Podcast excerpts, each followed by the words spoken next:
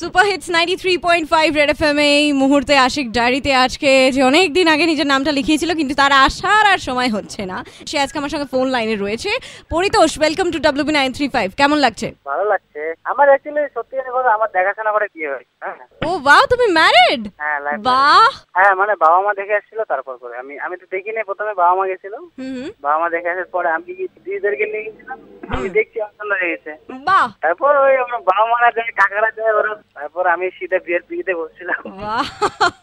তারপরে শুভ দৃষ্টি মালা বদল সিঁদুর দান তারপরে ফুলসজ্জা ওখানটা আর বললাম না আমার কাহিনীটা কি হয়েছে আমি শুধু যেদিন দেখেছিলাম ওদিন ভালো করে দেখেছি ঠিক আছে যেদিনকে আচ্ছা। বিয়ের পিড়িতে যেদিনকে বিয়ের পিড়িতে বসছিলাম ওদিনকে ভালো করে ওই দিন ভালো করে দেখেছি মানে একদম বিয়ের পিড়িতে বসে বউকে দেখেছি মানে ফাটিয়ে দিয়েছো তুমি জাস্ট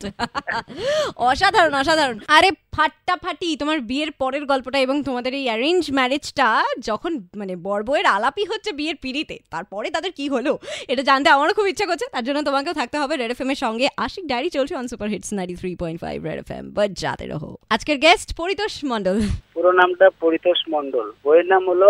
ডলি সরকার ডলি সরকার মানে ডলি মণ্ডল বলো এখন তাহলে হ্যাঁ ওরা সরকার সরকারকে বিয়ে করা খুব দরকার হ্যাঁ কপাল লাগে কপাল অসম অসম আচ্ছা তোমাদের আহ, প্রেমটা মানে প্রপোজ তুমি কবে করেছিলে বিয়ের পর বউকে নাকি বিয়ের আগেই প্রপোজ করে দিয়েছিলে বিয়ে পরে পরে তারপরে এক সপ্তাহ ধরে বউকে আমি কথা বলতে লজ্জা লাগতো ওর সাথে কথা বলতে এক সপ্তাহ পর লজ্জা লাগতো বিয়ের পরেও হ্যাঁ বিয়ের পরে আমি কথা বলিনি এক সপ্তাহ কন্টিনিউ ভালো করে কথা বলি নাই এই যে এখন যারা যারা শুনছো সবাই পরিতোষকে ভালো করে শুনে নাও অ্যারেঞ্জ ম্যারেজ করলে কিন্তু এগুলো সব ফেস করতে হবে হ্যাঁ হ্যাঁ এরকমই প্রথম প্রথম খুব লজ্জা লাগে তো তুমি এখন আহ, মনে করো কি যে অ্যারেঞ্জ ম্যারেজ করে কাজটা একদম ঠিকঠাক করেছি হ্যাঁ আমি তো ঠিক আমি তো ভালো করেছি কেন বাবা মা যেটা পছন্দ করে ওটাই বেটার এবারে বলো বউকে প্রথম কোথায় ঘুরতে নিয়ে গেছো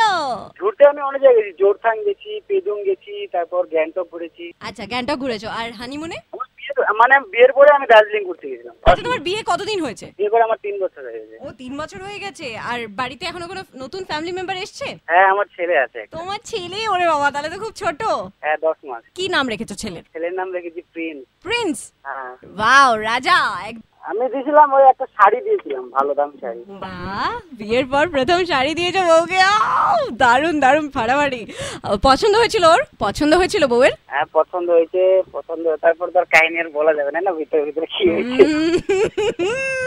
উম।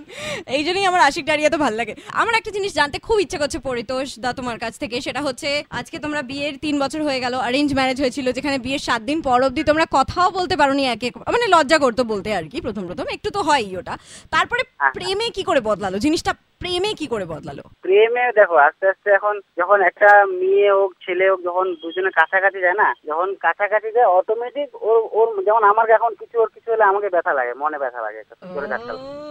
আরে কথা কি জানেন তো আমি যখন ভালোবাসি না আমি ভাবছি ভালোবাসাগুলো বেকার এটা একটা খেলা মনে হয় মানে যদি যে করে না সে পস্তাবে যখন বিয়েটা করবে না অ্যাকচুয়ালি ভালোবাসাটা কিন্তু অ্যাকচুয়ালি খেলাই মনে করে যখন বিয়েটা করার পরে ও পস্তাবে না বিয়েটা করছি সব থেকে বেটার ওই একজনকে ভালোবাসে ওকে ছেড়ে দিলাম আবার একজনকে দিলাম ওটা আমার হিসেবে আমার আমার ইয়েতে নেই মানে আমি আমি ছোট থেকে ভাবছিলাম আমি যাকে বিয়ে করবো ওকে ভালোবাসি তোমার মতন ভাবনা চিন্তার মানুষ খুব কম জানো পরিতোষ খুবই কম খুব ভালো লাগলো তোমার সঙ্গে কথা বলে পড়েছে আমার পার্সোনালি ব্যক্তিগতভাবে ভীষণ ভালো লাগলো thank you so much Ashiq ডায়েরিতে আহ, নিজের লাভ স্টোরি শেয়ার করার জন্য অনেকে অনেকে ভাবে কি বিয়ে করলে ফাঁসি হবে। আর জীবনে লাইফে লাইফে যদি বিয়ে না করে না ও সে সেটেলমেন্ট করতে পারবে না মানে কোনো জিনিসে জানে না আটকে যাবে ও। আমরা আমরা আমরা হতাম না আমরা আমাদের বাবা মা বিয়ে করে তো আমরা আসছি এক্স্যাক্টলি আমি যখন প্রথমে বিয়ে করি নাই আমার ভাবতাম বিয়ে করলে আমি বউকে কি খাওয়াবো কিন্তু খাওয়ারটা খাওয়ার যে প্রশ্নটা আছে না এটা বিয়ে করার পরে অটোমেটিক কোনো দিকে না কোনো দিকে জোগাড় হয় না। আমার এটা জেনুইন কথা মানে প্রথমে যে যে কোনো ছেলে হোক মেয়ে হোক বলে বিয়ে করে আমাকে খাওয়াতে পারবে কি পারবে না কিন্তু আমার যতটা এটা বিয়ে করার পরে না অনেক